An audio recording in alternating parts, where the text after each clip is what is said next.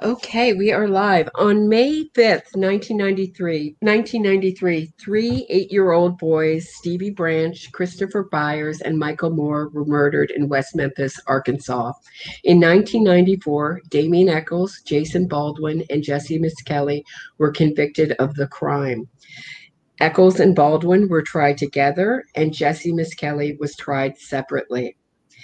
After HBO released their Paradise Lost documentary, a public campaign to release the three convicted child killers began.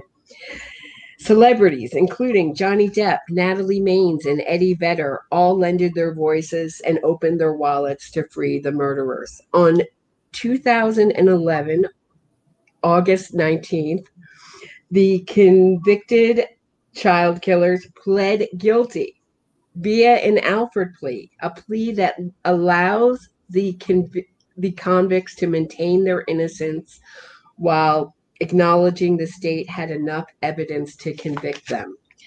Now, just short of 10 years since the three were released, Damien Echols, his wife Lori Davis, and their P- public relations agent Lonnie Soury are claiming the DNA evidence has been destroyed. Echols has petitioned the courts for relief. Is the evidence lost? Joining me is the author of three books on the West Memphis Three Blood on Black, Where the Monsters Go, and the case against the West Memphis Three Killers, as well as a as the host of a podcast by the same name. Welcome, Gary Meece. Uh, William Ramsey also was kind enough to join me. He's the host of William Ramsey Investigates podcast, author of the book, many books, but especially the book Abomination, Devil Worship and Deception in the West Memphis 3 case. And finally, Jennifer Carlson, who is an expert on this case. Welcome, Jennifer. Thank you. So, first off, um, I've had some um, I'm just going to start this stream by opening a little sparkling apple juice to celebrate Damien Echols leaving New York City for New Orleans. So it's a good day for me. I think he left at the end of the month. Congratulations. I've been living many years. I'm my condolences to the people of New Orleans. Um, but on top, more on topic of this, um, you know, Jason Baldwin has has had made a public outcry uh, that the state has destroyed the evidence. Echols, but there's one person missing in this. Jesse Misskelley. He seems to be saying nothing. Where is where is Jesse Misskelley in this uh, story? Where's Jesse Misskelley been in the story from the beginning, right? I mean, exactly. from, from, the time of their arrest to the present. Uh, not very public, not talking very much, but I think that's his role. You know, if you've been declared with an IQ of 72, but uh, it'd be interesting to see what they say. But some of these statements by by Damien Echols are something else. I think he tweeted July 7th, 2021. The state of Arkansas continues to attempt continues to attempt interesting language to prevent this testing from happening. uh, it's like a conspiracy by the state of Arkansas when his side his side should have all the evidence because they spent near two hundred thousand dollars back probably starting 2005 2006 to individually test through very well known science outside third party scientific uh, analysis corporations to mm-hmm. test that evidence so why don't they have it mm-hmm. Yeah, it, that's a good point, Jennifer. Can you talk about the history with this DNA a little bit and and how this whole thing? I mean, they've been out for ten years. When they took their Alford plea, they swore that they would be fighting on the outside. Can you talk about how this all came about and and the history with this DNA? I mean, I know that there's some people who are going to say Terry Hobbs, but it was t- you know I I hate to even use his name the second stepfather that they accuse. It's his D. Didn't they find his DNA? Can you clear up the whole DNA issue? Sure. Um, that DNA was from a hair, and it was uh, prior to the 2011 DNA testing that happened just prior to their uh, release. so there were there were some items tested in 2011, um, right before their attorney Echols attorneys reached out to the prosecutor to try and uh, work this Alford plea deal. And um, as far as I know, nobody had except Echols attorneys have ever seen those results. Um, mm-hmm. They're not public. They're not in the court record that I can find. Um, all that's in there is a status report from the uh, defense or Echols attorneys stating that that the testing was complete, um, and it, it, it only mentions one item. It doesn't mention um, the results of any of the other items at all. Mm-hmm. And what are they asking to be tested? Um, Gary or Jennifer can answer this. Um, what is what is Echols asking for? What evidence are they asking Currently, for? He's not asking for any testing at this point. Thank you. Thank you. He's not asking for any testing. All he's done is file a legal complaint about keep the keeping of the records, and he's unhappy with the way the rec the records on the evidence and the evidence itself has been preserved, but the records concerning the evidence also have not been preserved to his satisfaction. He thinks that he's basing this all on uh, I, uh, the, the the the new prosecuting attorney for that district. Uh, what's his name? Keith Chrestman. Anyway, Chrestman has said uh, he his understanding is some of the evidence is has been misplaced, lost, possibly destroyed in a fire.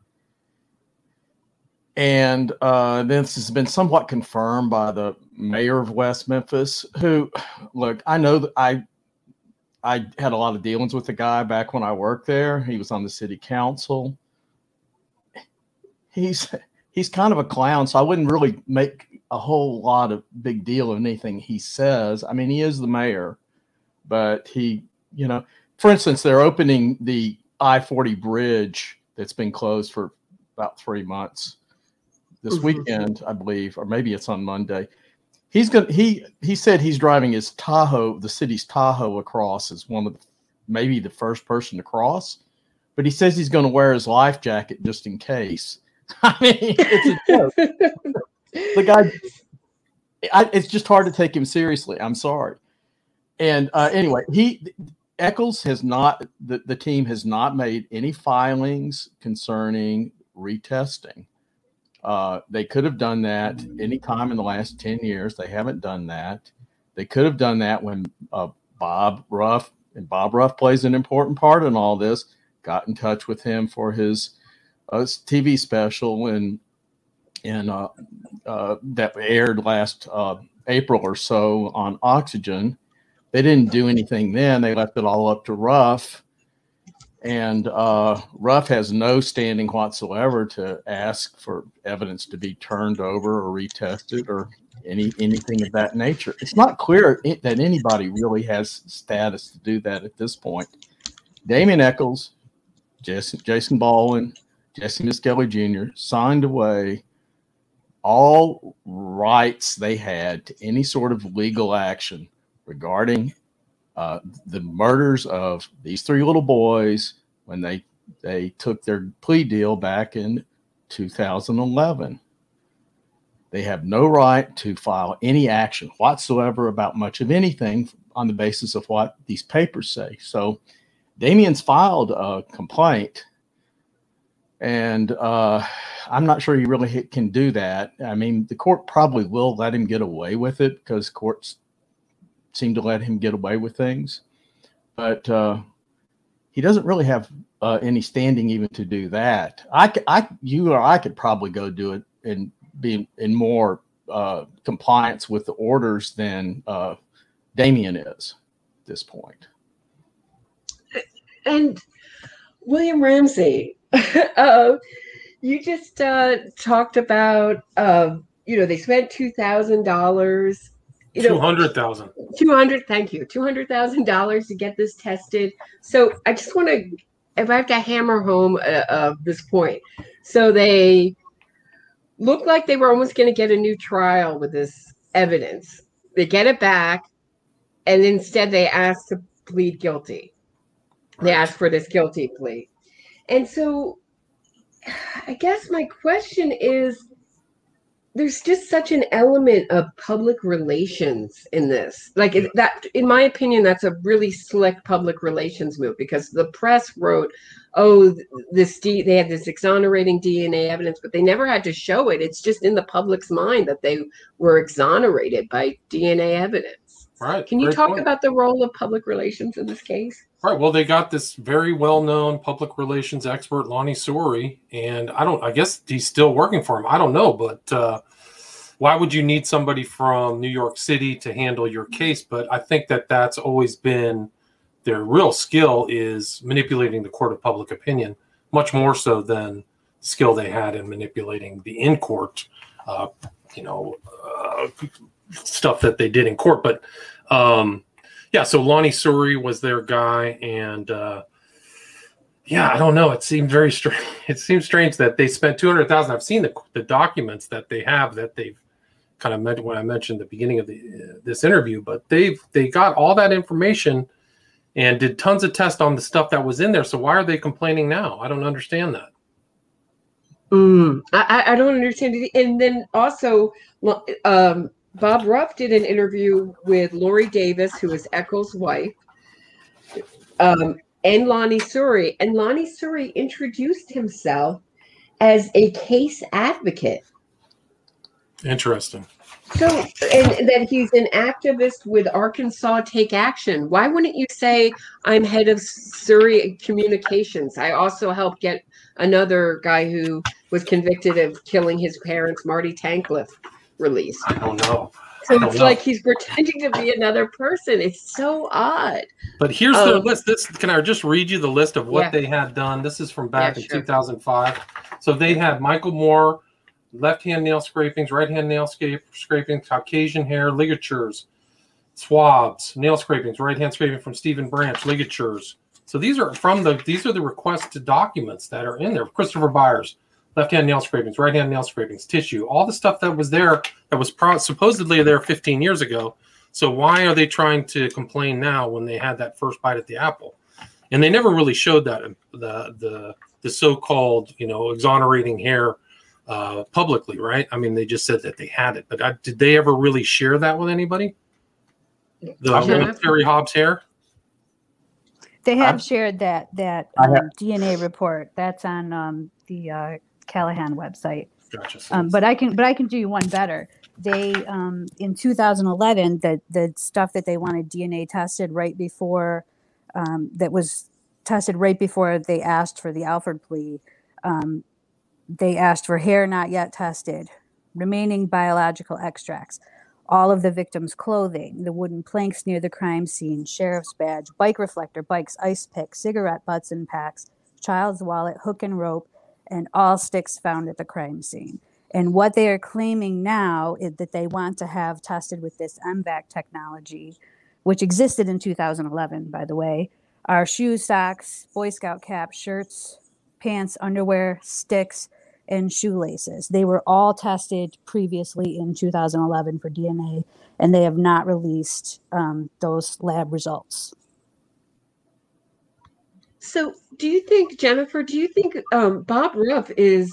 I, I know you were in communication saying, you know, look for that evidence of that DNA evidence that they still haven't handed over. Do you think he's acting like this is a terrible, uh, this is horrible that they will never know now what the DNA evidence could have said? Do you think he's a true believer? Or do you think it just didn't sink in? I mean, did that I, just not I sink in Bob when you believes, I think he believes they're innocent. Um, I I don't know why, but um, I think um, you know I asked him when he was down there in um, the prosecutor's office to get the 2011 uh, DNA lab reports, and they did not have them, or they could not find them find them for him. And um, he asked, I think it was. Uh, Lori Davis um, for them, and she couldn't find them. He asked, I think her name was Rachel, their previous private detective um, that worked on the case for Echols for them, and she didn't have them. Um, the only one that I know that ever received them was Echols' attorneys at the time. Right. I think that the group they used was the Bode Technology Group Inc.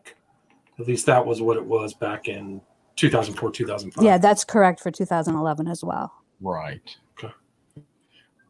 Bob, So- Ruff, Bob Ruff stated in one of his recent podcasts about this after this all came out. He stated, after you heard from different people, he stated his theory, which is that none of the evidence has been destroyed. The West Memphis police is just conspiring to keep it from the West Memphis Three. That's his theory. He has no basis for this theory except his own paranoid fantasies. But he, he doesn't have much basis for many of his theories, honestly. I agree. I, I agree. Having listened to everything he's ever done about the West Memphis Three at least once, and most times two or three times, he doesn't have any basis for a lot of what he says, and even his facts are often wrong. So you know, it's he's he's, he's not a credible source on any of this, but he is the one who got uh, this whole thing started by making the the noise about the uh, MVAC technology being available, which it was available back in 2010, 2011. I find that ironic that he- you know he's he's claiming they need to get this um, MVAC testing done, but he's he won't press them to to give him the reports from the 2011 DNA testing that they already have done. Um, he won't even ask them a second time for it.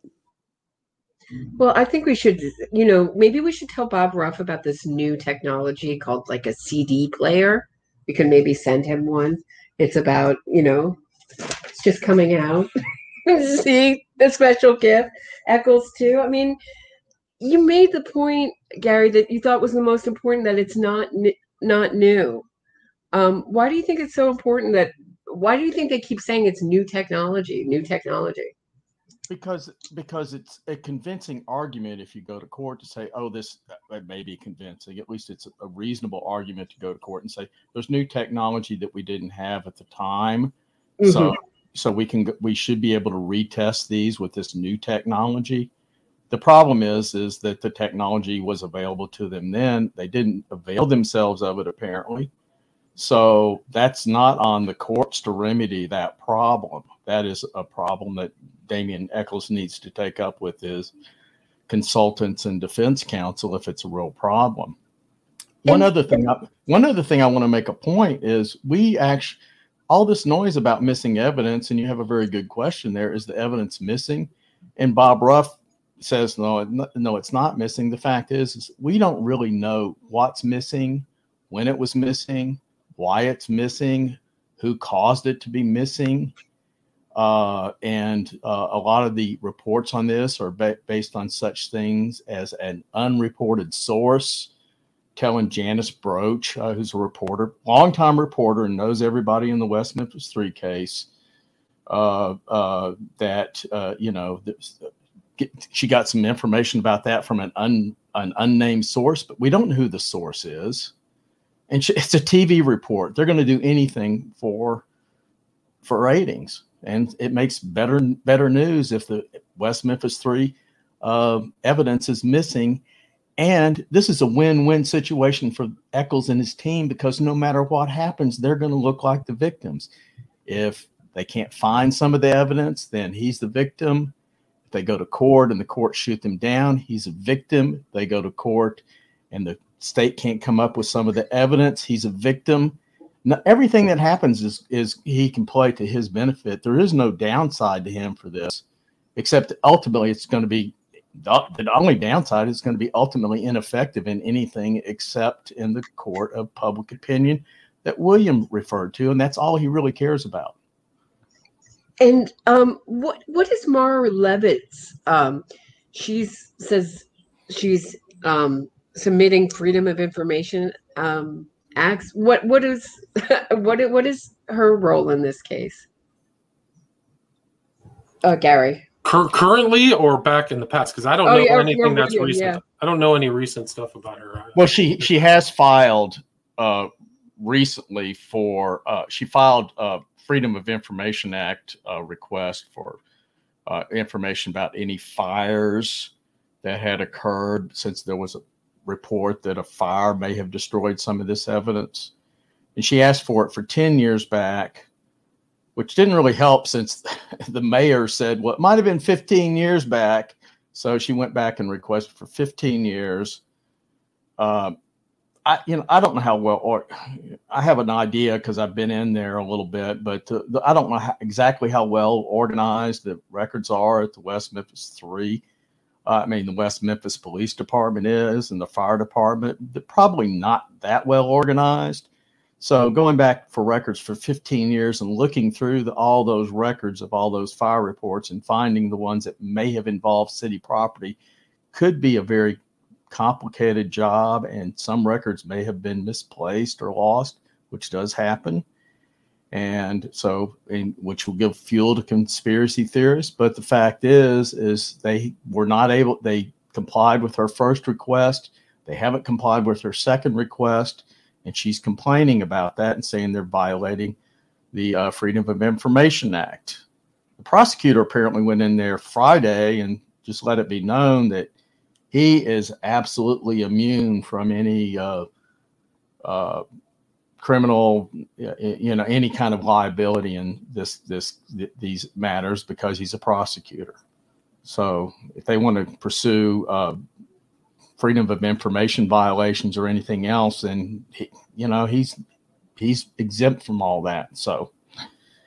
I have a question, and I guess it's to to everybody. Do we lose William? We lost William. Oh, here, hold on. I'm here. I'm back. No, sorry, sorry. Okay. um, um, so, are they saying that the state of Arkansas, for some reason, after the West Memphis Three asked to, to plead guilty, and I and I put up the links to their um, lia- uh, liability claim um, thing that they signed and the Alford plea at the top of the live chat if anyone wants to read um, them.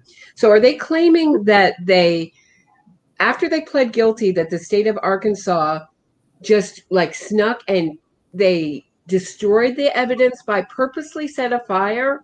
Or are they claiming that they destroyed it in some other way? Or are they claiming that they did both?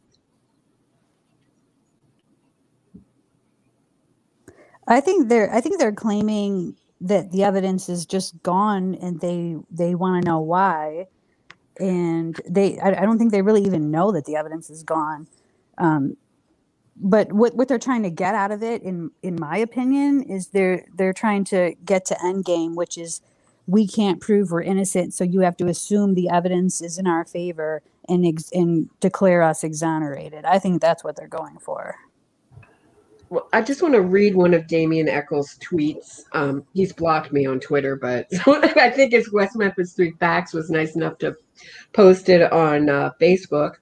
The West Memphis Fire Department appears to have decided to aid and assist the police department in destroying evidence and thwarting justice. They are currently breaking federal law. So um, he's making specific claims that they that these guys and I, I invite my audience to look at the press conference they did when they got released. Um, William, can you talk? Can you talk about Mara Leveritt's book and the press conference? Those two things, um, like the sub. I guess they just pl- they they said, "Oh, we're going to fight from the outside." But Mara Leveritt has an interesting history. Her book, Devil's Knot. Can you talk about that? You want me to talk about? It? Yeah. Yeah. Oh, yeah. Very interesting history because the proof copy of it was found in the Damien Echols storage locker when they just didn't pay the storage locker. And there was very, very interesting information in that storage locker, not just this uh, pre signed book. And uh, there's pictures of Echols' wife, girlfriend, whatever, um, with Mara Leveritt's girlfriend. She is, I think, a lesbian. So they're friends. They were friends back in 2004, 2005. I think the book came out right around then. And uh, so you got to kind of wonder about some objectivity. And there's a lot of problems with Mara Leveritt, um, other than like I, when I used to have my YouTube channel, I had a video of her sitting with uh, Baldwin laughing and kind of goofing around with somebody asked her a question. She said nobody saw these people; they would have been all muddy. But that was really a central component of the court case back in '93. And I just also like to make a point that the timing of this interview we're having right now is pretty remarkable because it's almost 10 years to the date of when they got released, right? So the probation of Echols and Baldwin and Misskelley is probably coming to an end here very shortly, probably in the next week or two. But uh, yeah, Mara Leveritt, there's, I mean, that was like one of the head scratchers when I really started getting into this whole case was what's going, why is this the book of record? Why are there glaring uh, omissions in this book? And why, you know, what, what, what is her, her relationship to some of these people and what type of person her is, she is. And so I think that, uh, yeah, very questionable. Definitely not, in my opinion, not objective. She's in Arkansas as well and I, you know, I, I, don't know what her friends are, but what the heck is is Echols' girlfriend wife doing with her girlfriend slash wife?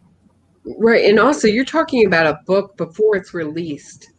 Um, it was sent to to Echols, and so that's a you're talking about proof copy, meaning right. that it hasn't been released, and she's asking for the, her input before it gets released. Right, and another and she's point, presenting herself like she's just this independent journalist, right. and I thought um, she also tried to get was it Mark Gardner out? Was that the another killer out on death row? Is is that right, Gary? Or am I wrong on that? She yeah, wrote about the boys on the track, but another interesting point is that, um, oh god, what was it? It was that she, it wasn't. No, I just lost. No, I don't remember. Yeah, but she's yeah. There's a very serious questions about her.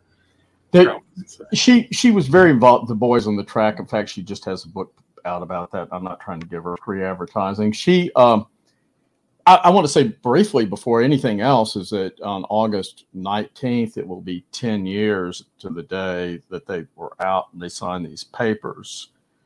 And apparently, at the end of this probation period, then uh, any basically the, the, the case just dies I mean, they don't have it doesn't go anywhere. There's nothing left to do with it legally whatsoever. And so, if there was any legal action that needed to be taken, it needed to be taken sometime before August 19th. So we get down to just days and weeks before this uh,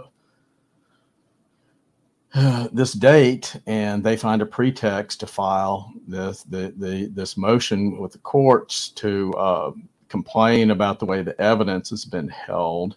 And I really look at it in a certain sense as Damien Echols trying to like squeeze back in so he can make his case for, and his lawyers talking about, uh, uh, you know, there may be, they may be a compensation. We may have to sue. It may abrogate the, the plea, the plea agreement that, uh, that engineered their release. Uh, you know, everything's going to be on the table.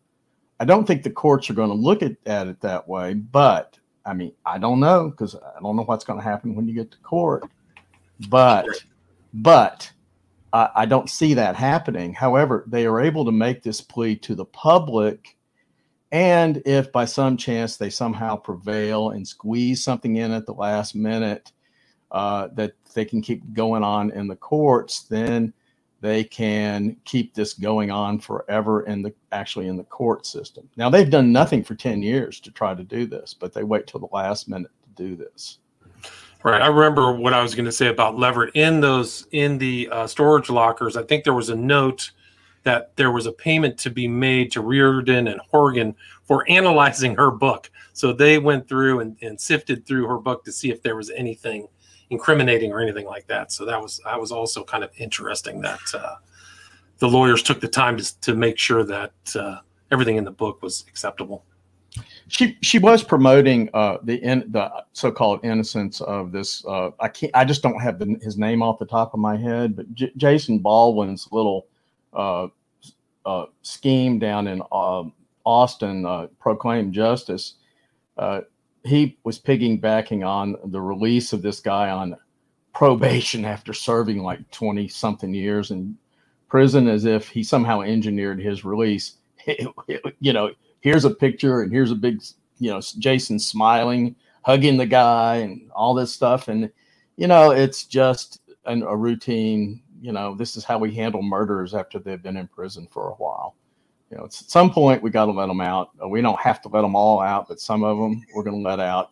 And she was promoting, uh, Mara was promoting that for a very long time.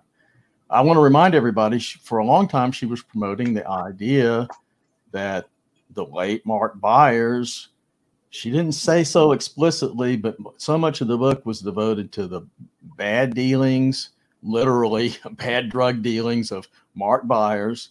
And it made him look like a really bad guy. Man, he would be the perfect alternative suspect. And guess what? He wasn't. He never was.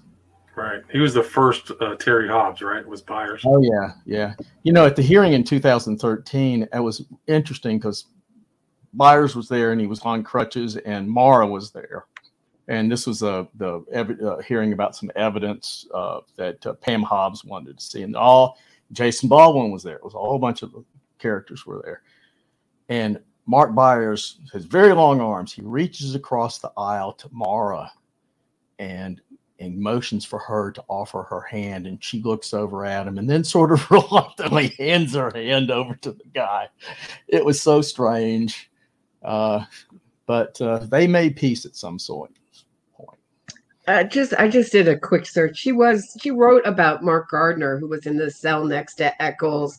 And oh did we lose jennifer? Looks like it. Oh no. Hold on one sec. She wants to be let back in she wants to be let okay okay got it Sorry about that. If that. Um, sorry. That's okay.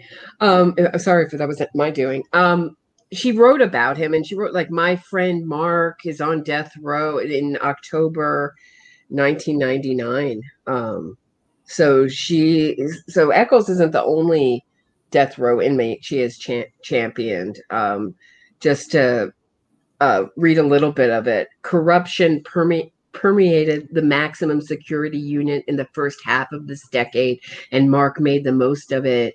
And she just refers with it, the friend bought art supply. You know, it's just it talks about him by using the first name and you know, my friend Mark. And it, it, the guy was a you know, not the greatest of guys as as they tend to be on death row. So wasn't, wasn't he the guy that supposedly was raping her good friend Damien? Correct. Correct, and I, I, can send the the I, I, can share the link in my Facebook group of this if anyone's interested. By removing um, a, a, concrete block between their two cells, which is is a quite an engineering feat for a rape, but so be it. Right. So he claimed that he was being right raped by Mark, and he trying to sue. Echols was trying to sue, but he was actually moving the brick, or what was going on with that? Gary, refresh my memory. I mean, do I actually know? I don't know, but uh, the what seemed to be happening is that Echols and they and this seemed to look more like a scheme that was cooked up between Echols and uh, Mark Gardner to embarrass the prison officials. Apparently, they found a way to re- get this block loosened up, and so then Echols could claim he was being sexually abused and they could the prison officials would look really really bad. And so it was just a big setup. And it's actually not that different in intent and purpose to the setup that's currently going on with this so-called missing evidence. And um, so i think i mean my theory on this is and um, I, uh, Gary Meece has said this is like the last but i have a theory that this is a money grab. I mean they i mean Echols has not he doesn't have a best-selling book. He doesn't have um his fame is dwindling. His last couple books have been i believe self-published or published by a very small publisher if that's you know it seems to be like he has a fairly solid publisher. I think it's um sounds true or something but sounds true but it's yeah, a far cry from his the release of his first book which was huge and he had Johnny Depp was at the height of his money then and the, his fame, and he was staying at um, that director's place. Did Lord of the Rings? Who I always forget his name. Help me. Peter Peter Jackson. Thank yeah. you, Peter Jackson's place in New York, and um, you know, it just seems like he's moving out of New York. He's he is starting a business of magical, which is not um, hardly, you know, hardly another kind of, you know, money making business.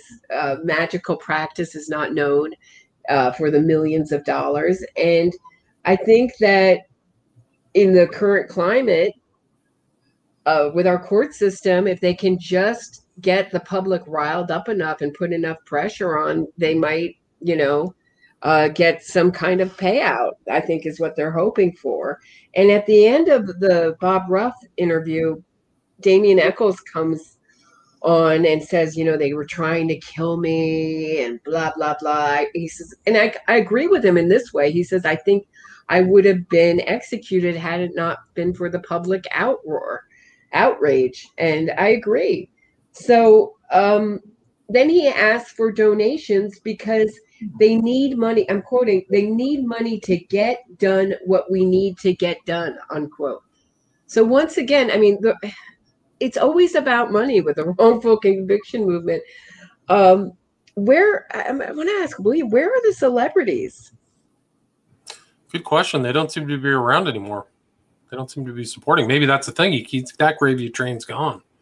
So maybe he's got to stay out in the public thing. He kind of reminds me of Aleister Crowley. Uh, Echols, you know, idol is that Crowley was always trying to stay in the public mind. Even bad press was good. So I kind of see Echols in that same vein as always just looking for an opportunity to have a sob story.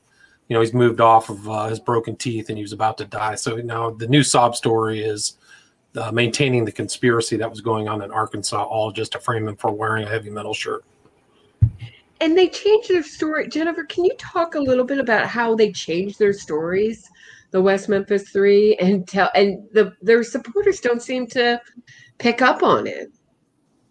You're talking about uh, their original stories about uh, when the murders occurred, their their original interviews? Take your pick. Either echo stories and prison stories. Uh, they still don't have their alibis together. Uh, no they change everything. Um, well Misskelley's not allowed to talk anymore so um, you don't hear anything from him but uh, but we have heard i think I, I don't know how many there are six or eight different versions of the story from him um, but the one consistent thing in all those stories is that the three of them killed the three little boys that has not changed. Um, but Baldwin wasn't allowed to talk back then. Um, his mom wouldn't allow him to talk. Um, and Echols basically tells you that he thinks whoever did it was cool and, um, you know, they probably had a good time doing it. And he also denied um, he's also denied, and this was his supporters denied that he was ever into magic. Um, William Ramsey, can you talk about that? It's kind of laughable if you go just go look. I'm looking through his Amazon books right now, and they're all about magic. He's kind of kept the same sigils. He's got the witch language, the Theban language. It looks like he's published another book um, under a different name. It's called Trismegistus Magic, but it's not his, his authorship, but I can tell it's his magical work. So he's publishing stuff under not even his name, and call, it seems like he's calling himself a magus, but uh, it's a farce. Look at all of the tattoos on his body, all occult. Even he had the the downward facing pentagram uh, prior to the trial. There's pictures of that. I used to have a video about that, and he lied about it on the stand. Right, and he tried to. He couldn't find that one when he had to go and look for it when he was right. interviewing with Bob Ross. Right. So that's the. You know, it's just such a joke. I mean, the reason he got. I mean, my opinion of why he got out and his attraction to all of these people who are above board and underneath the surface who supported him, kind of like Marilyn Manson, is that he is a very encyclopedic has an encyclopedic knowledge of the occult. And that's probably was the cause of the crime in my opinion.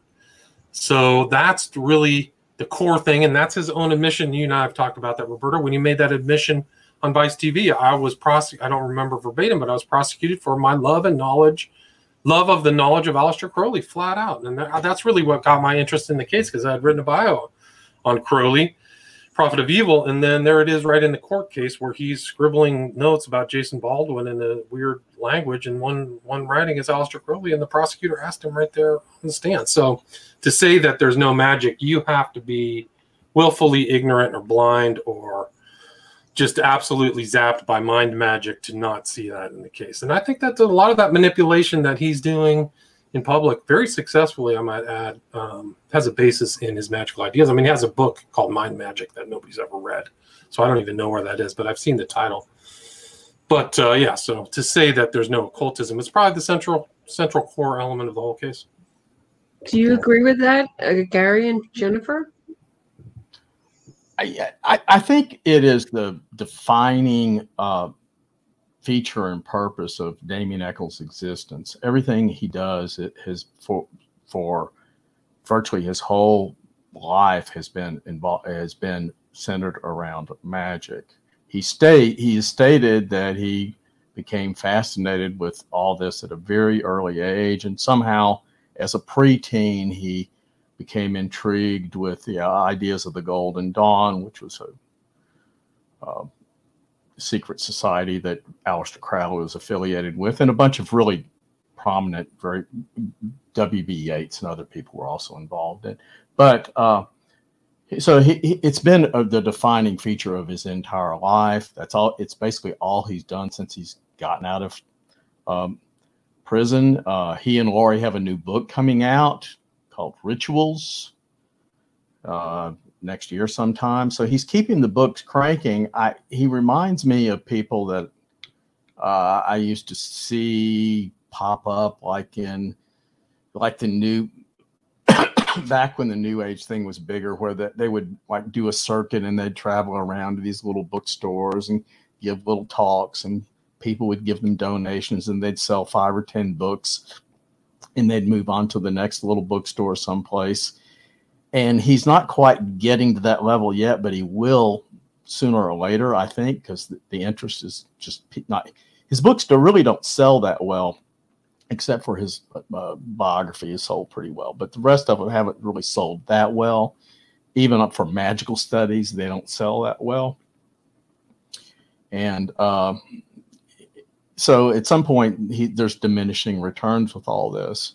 And I think it's instructive to look at how Aleister, Aleister Crowley actually ended up at the end of his life. He started out wealthy, uh, successful, relatively good looking, athletic, and he ended up a broken down heroin addict living in a, a, a rooming house at uh, the ass end of England someplace. So Hastings, yeah, he was in Hastings. Hastings. Yeah, I, I, don't think it was the nicest place to live in England at that time, but I could be wrong. No, I, I don't think so. I think it was just retirees and older people. Yeah, but he was right. a heavy duty, heavy duty heroin addict. Right, and I'm not. I'm certainly not suggesting Echols is a heroin addict. I don't know what he does in, in terms of that. Uh, I wouldn't be surprised in anything, but I'm not suggesting that. What I am saying is, uh, you know, he's there's going to be diminishing returns with this over a period of time, but he's milking it for all it's worth. And as I say, he, the, you know, this is this all this is William has alluded to, Jennifer's alluded to, you've alluded to. It's all about the PR. It's all about looking good, and the public perception and the actual facts don't really matter with this case. They never have. Why is the press? I mean, why the mainstream press uh, doesn't seem to put out anything but that the West Memphis Three were wrongfully convicted, that they were released with DNA evidence. Why what? Does anyone have any idea why the press is so poor on this case? I think that was one of their central. Once they got at least Riordan and Horgan, my understanding is that was their really one of their central approaches to the case. It wasn't just an in court case, but they are aside from having document, you know, talking about thanking Johnny Depp for paying his legal bills for the month, which are like thirty or forty thousand bucks, um, they're talking about getting friendly reporters to go to Arkansas. Uh, Riordan is specifically stating these things, so um, the, they that is back in 2005, 2006. So I think that that was really even before. It seems like even before they hired Lonnie Soury, there was always uh, an intent, at least with the more sophisticated attorneys that were outside of Arkansas um, a more sophisticated intent to get friendly reporting done on this case. And, and you know, I, I, spent I spent uh, years and years literally inside newsrooms. I will tell you that they really love an underdog story, partially because the public loves an underdog story. And framed properly, this is an underdog story about a poor poor little teenager in uh, Arkansas who's actually three of them who've mi- been mistreated by the system. And reporters are real suckers for all this, and they they love it. And it, even if it's not true, they will buy into it. I've seen them do it over and over again. I will tell and the you, celebrity factor too. They, the they love celebrities. they love celebrities. I was in the newsroom the afternoon that the the the the information came in about the Hobbs hair, and they were practically cheering the news that the West Memphis Three were all almost certainly innocent. And I was wondering, what I really wanted to see what it was all about. When I finally got to read the story, I said, "This doesn't really prove anything." And eh, and and I was a minority of one, basically, in a room full of people who are all just all ready to give them the a, a pass on this on the basis of a single hair with really with DNA evidence that really didn't prove anything. It matches millions of people. I just want to, they really also use Lorri Davis, especially. I mean, this uh, case is so much about Damien Echols and Damien Echols' magnetism and Damien Echols. He's the one out in the front. He's the one doing the interviews. He's the one, you know, with the celebrities. But they used Lorri Davis too in their love story. They had a book published with their letters and their love story. Um, someone asked, "What is Lorri Davis's deal?" Does Does anyone have any theories on her? What's Didn't- what's- didn't you what- call it what did she hybrista- get this- Yeah, isn't the word you use is hybristophilia? yes, I think that's I, been banded about. I think so, and I think also she's a. If she's not wasn't into magic before this, she's obviously into it now. She's publishing a book about it uh, with him. But um, they this she's not a, she's not unusual uh, in the wrongful conviction movement. They love using the prison wives and putting them out there, saying, "Look at this good person. She was she had this kind of job, and yet she would marry this criminal." So it's a way to make the convicted murderer look more likable and more innocent. If this person this good normal person would stake everything in their innocence but in the same way in the same thing for the celebrities. Why would someone like johnny depp when he still had a fairly good reputation now he and marilyn manson their reputation is pretty much in the um In the tank, yeah. yeah in the tank In thank the, in the bottom of the porta potty or whatever you want to call it. yeah. Right. So uh, yeah so i was thinking about that. So many of the celebrities like eddie vedder they were bigger when it 10 years ago. Now they're sort of passe. I don't think any any millennials would know who half of these celebrities who supported the west memphis three are. Yet this case goes on and on. Why do you think people are still interested in this case? And I, that's a question for everybody Well, I would say just because of its notoriety, right? I mean, I think this case has been around 1993, three documentaries from HBO plus West of Memphis, which is garbage, which is actually interesting because there's so many admissions there. Uh, Echols himself says at the end, I want to be the greatest magician that ever lived. But, uh, you know, so much of this stuff is still around. And I think that that's really their success is getting this case out in a, in the complete opposite manner of what really happened uh, which is that they murdered these three boys. So I think that this will be like one of those national cases that everybody knows and has an opinion on. They're still talking about. It. I mean, this one podcast recently did a thing on West Memphis Three. It was a it was a joke, but I mean they didn't get it right. Very popular podcast. So um, I think that it'll just be one. All the true crime podcasts probably have an West Memphis Three uh, episode, and very few of these so-called true, other than yours, to your credit, Roberta, get it right. Mm. Of these these podcasts. Uh, uh, Jennifer, do you have a theory on on on this? Why why people are so fascinated with this case? Um, well, I can tell you why I am. I I um, you know, I as soon as I saw the documentary and saw the opening scene, I could not get those three boys out of my head. I still can't to this day. Um, I know that a lot of the people follow the case because of the perpetrators in the case and not the victims. But um, I personally follow the case, and I know a lot of other people do um, for the, the three victims.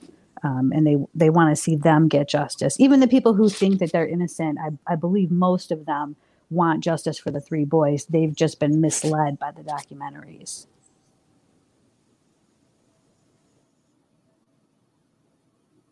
Oh, Gary?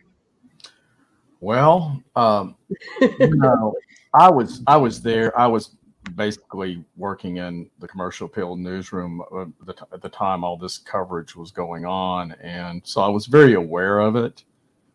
Um, and you know, the the sheer horror of the crime was bad enough. I at the time my son was more or less that age, and so it wasn't it wasn't hard for me to project my son into the image of these boys, and I still can do that. And it wasn't hard. And, and uh, when I was working in West Memphis, and I saw the letter from Todd Moore and the other parents to the Academy of Motion Picture Arts and Sciences about how they'd been mistreated by the media, it wasn't hard for me to um, identify very strongly with them and feel that they had been they were the real victims uh, uh, besides their children they were also victims in this case.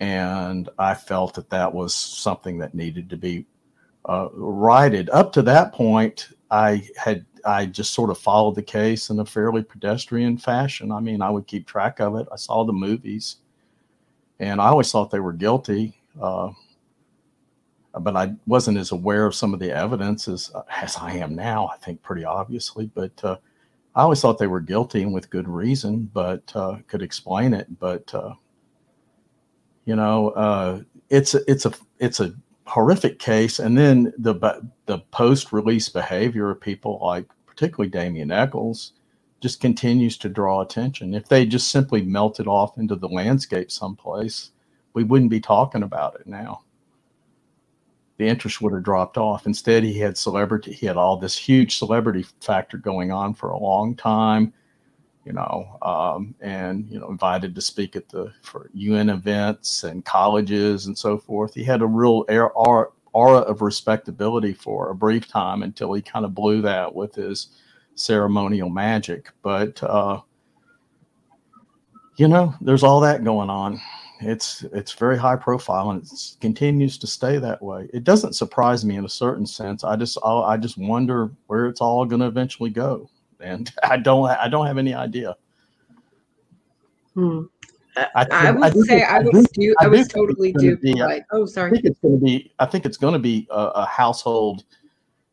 I would think it's going to be a household term that people are at least vaguely familiar with, even like Lizzie Borden or something like that, when they don't know any of the facts of the case, but they're aware, oh, there was this hor- horrible crime and her name's attached to it from 100 years ago, 100 years from now. I think that's where it's going eventually.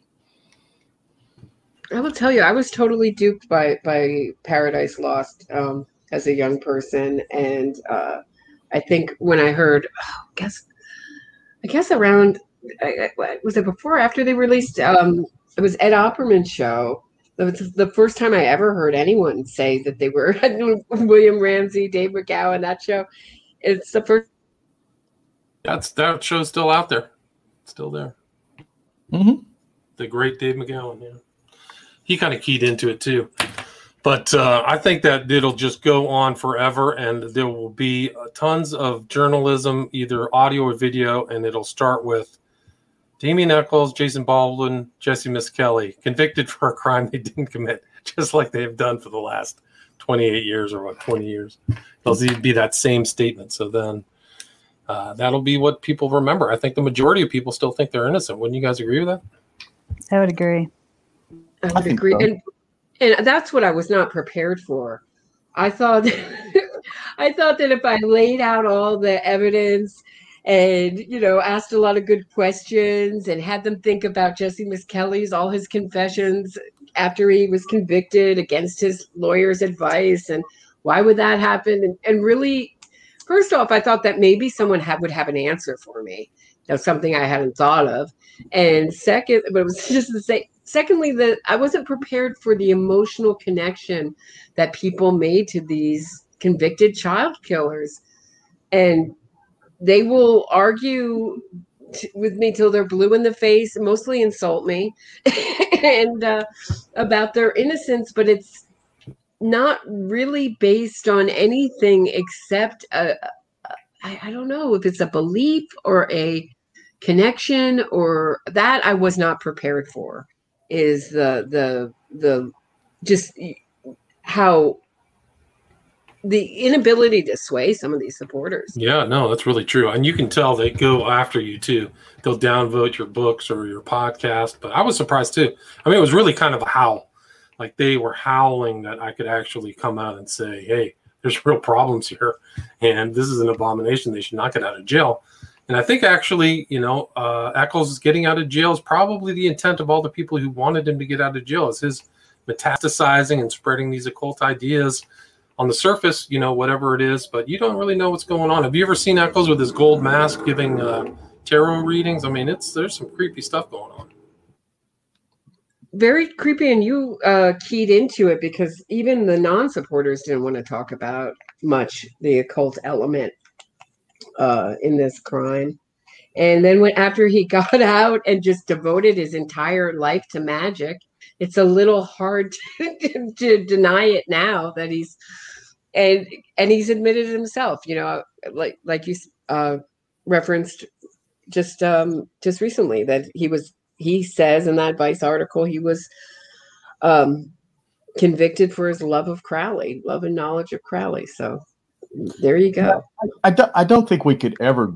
Uh, part of the appeal for this is is Echols has very effectively played upon perhaps not a universal uh, experience, but a very common experience, one I certainly share and I can somewhat identify with, which is being the the kid, the outcast kid who doesn't quite fit in. Which every teenager feels this, I think. Maybe they all don't, but the outcast kid who doesn't quite fit in with society, and he's and everybody mistreats him and you know and then and then they all gang up on him at some point and you know he's the victim and th- oh, there's a lot of people who really identify with teenage Damien Echols as this figure that is a mirror image of themselves right until until they realize that he you know used to kill and torture animals and keep their skulls in his room and um, all of the weird stuff that he was doing back then that teen, normal teenagers who just feel like outcasts do not do.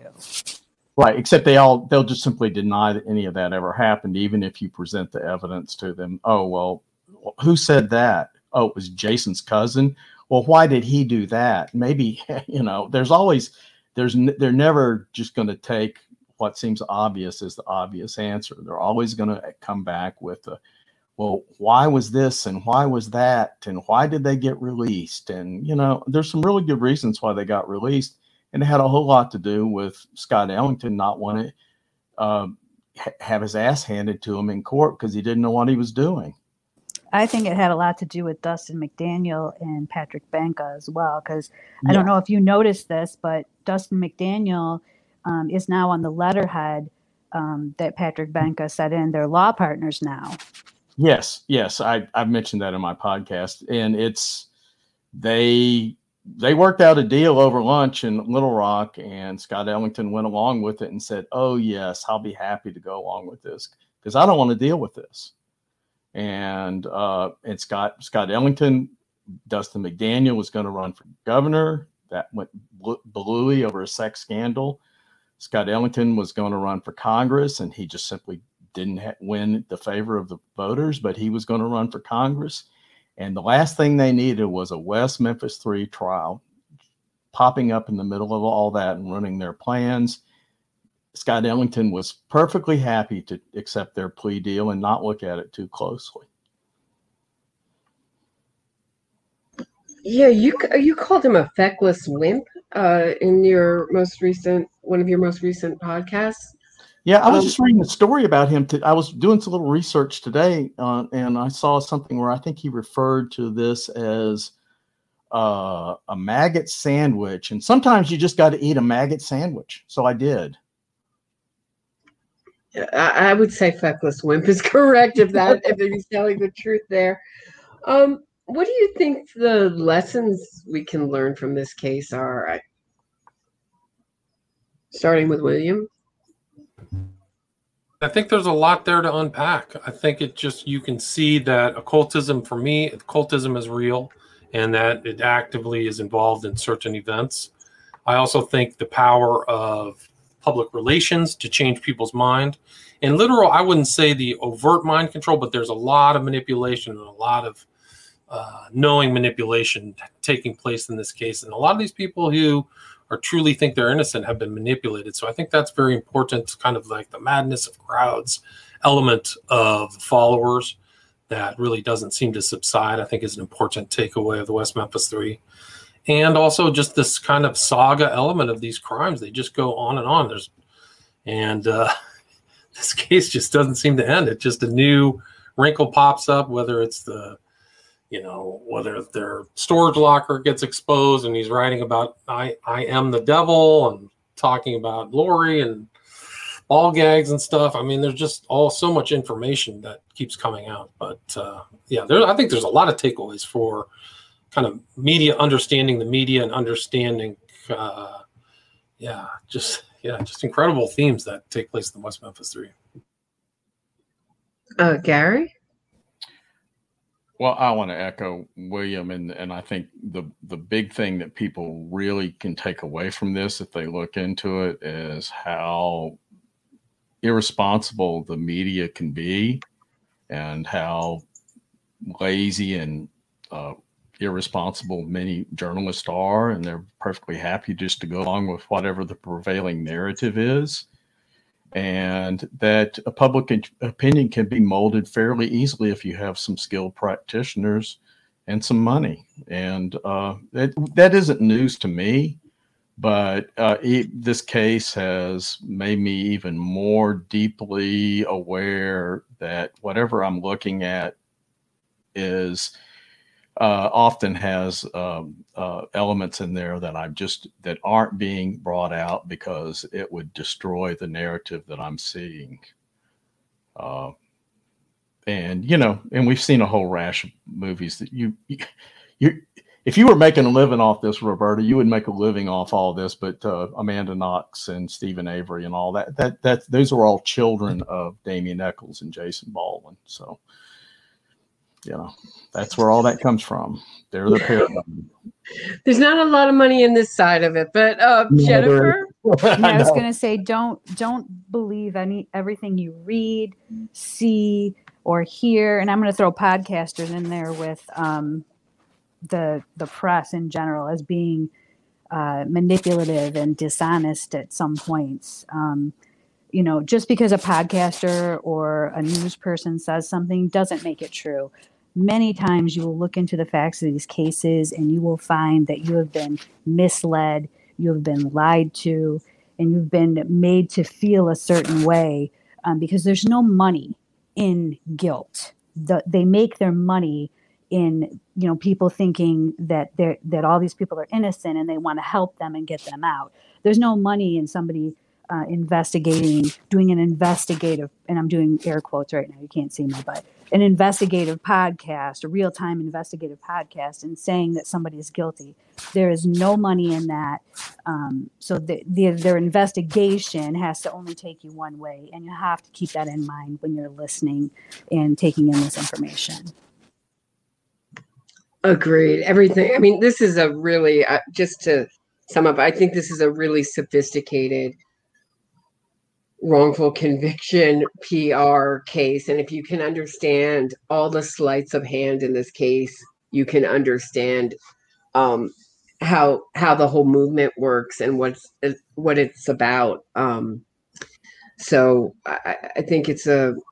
I mean, I really thought when I did my last episode with Gary, I thought you know this would be it, but this the the grift keeps on going. I can't. I just can't believe it. I, I really thought I was done with this case forever. So, um, anybody have any questions? We've been going for more than an hour, so I think we're almost ready to wrap it up. Anyone have? When did Jason get divorced? Does anybody know any, when he got divorced? I don't know exactly. I know he he was complaining about being locked out of the house a couple of months ago. I, I you know I I haven't really looked at the divorce I don't even know if you can access the divorce records in in uh, Austin to find out the actual facts on that. Probably can, but I haven't tried. Yeah, I would love to talk to Holly Baldwin and you know get the maybe Mara these Leveritt can tend to- file a Freedom of Information Act request and get us those records. Uh, they may well be on record. I mean, it may be perfectly, probably is, but I just haven't done it.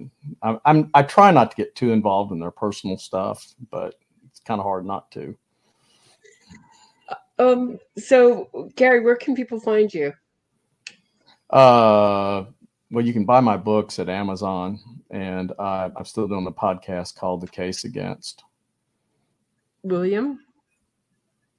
Uh, most of my stuff it really is, is on my podcast now, William Ramsey Investigates. So you can check that out on any podcast service, iTunes, Podbean, any of those. Uh, and all my books are available at my website, William Ramsey Investigates. If you want to get Abomination, it's dated now. It's published in 2012, um, but uh, you can buy it there. And I just published a new book, Global Death Cult. It's a real, it's pretty dark stuff, but uh, that just came out. It fixed all the formatting, which uh, was a whole nother story, but. Uh, uh, also, I have five documentaries on Vimeo. You can learn about Aleister Crowley there, Prophet of Evil, if you're interested. Jennifer, anything you want to plug?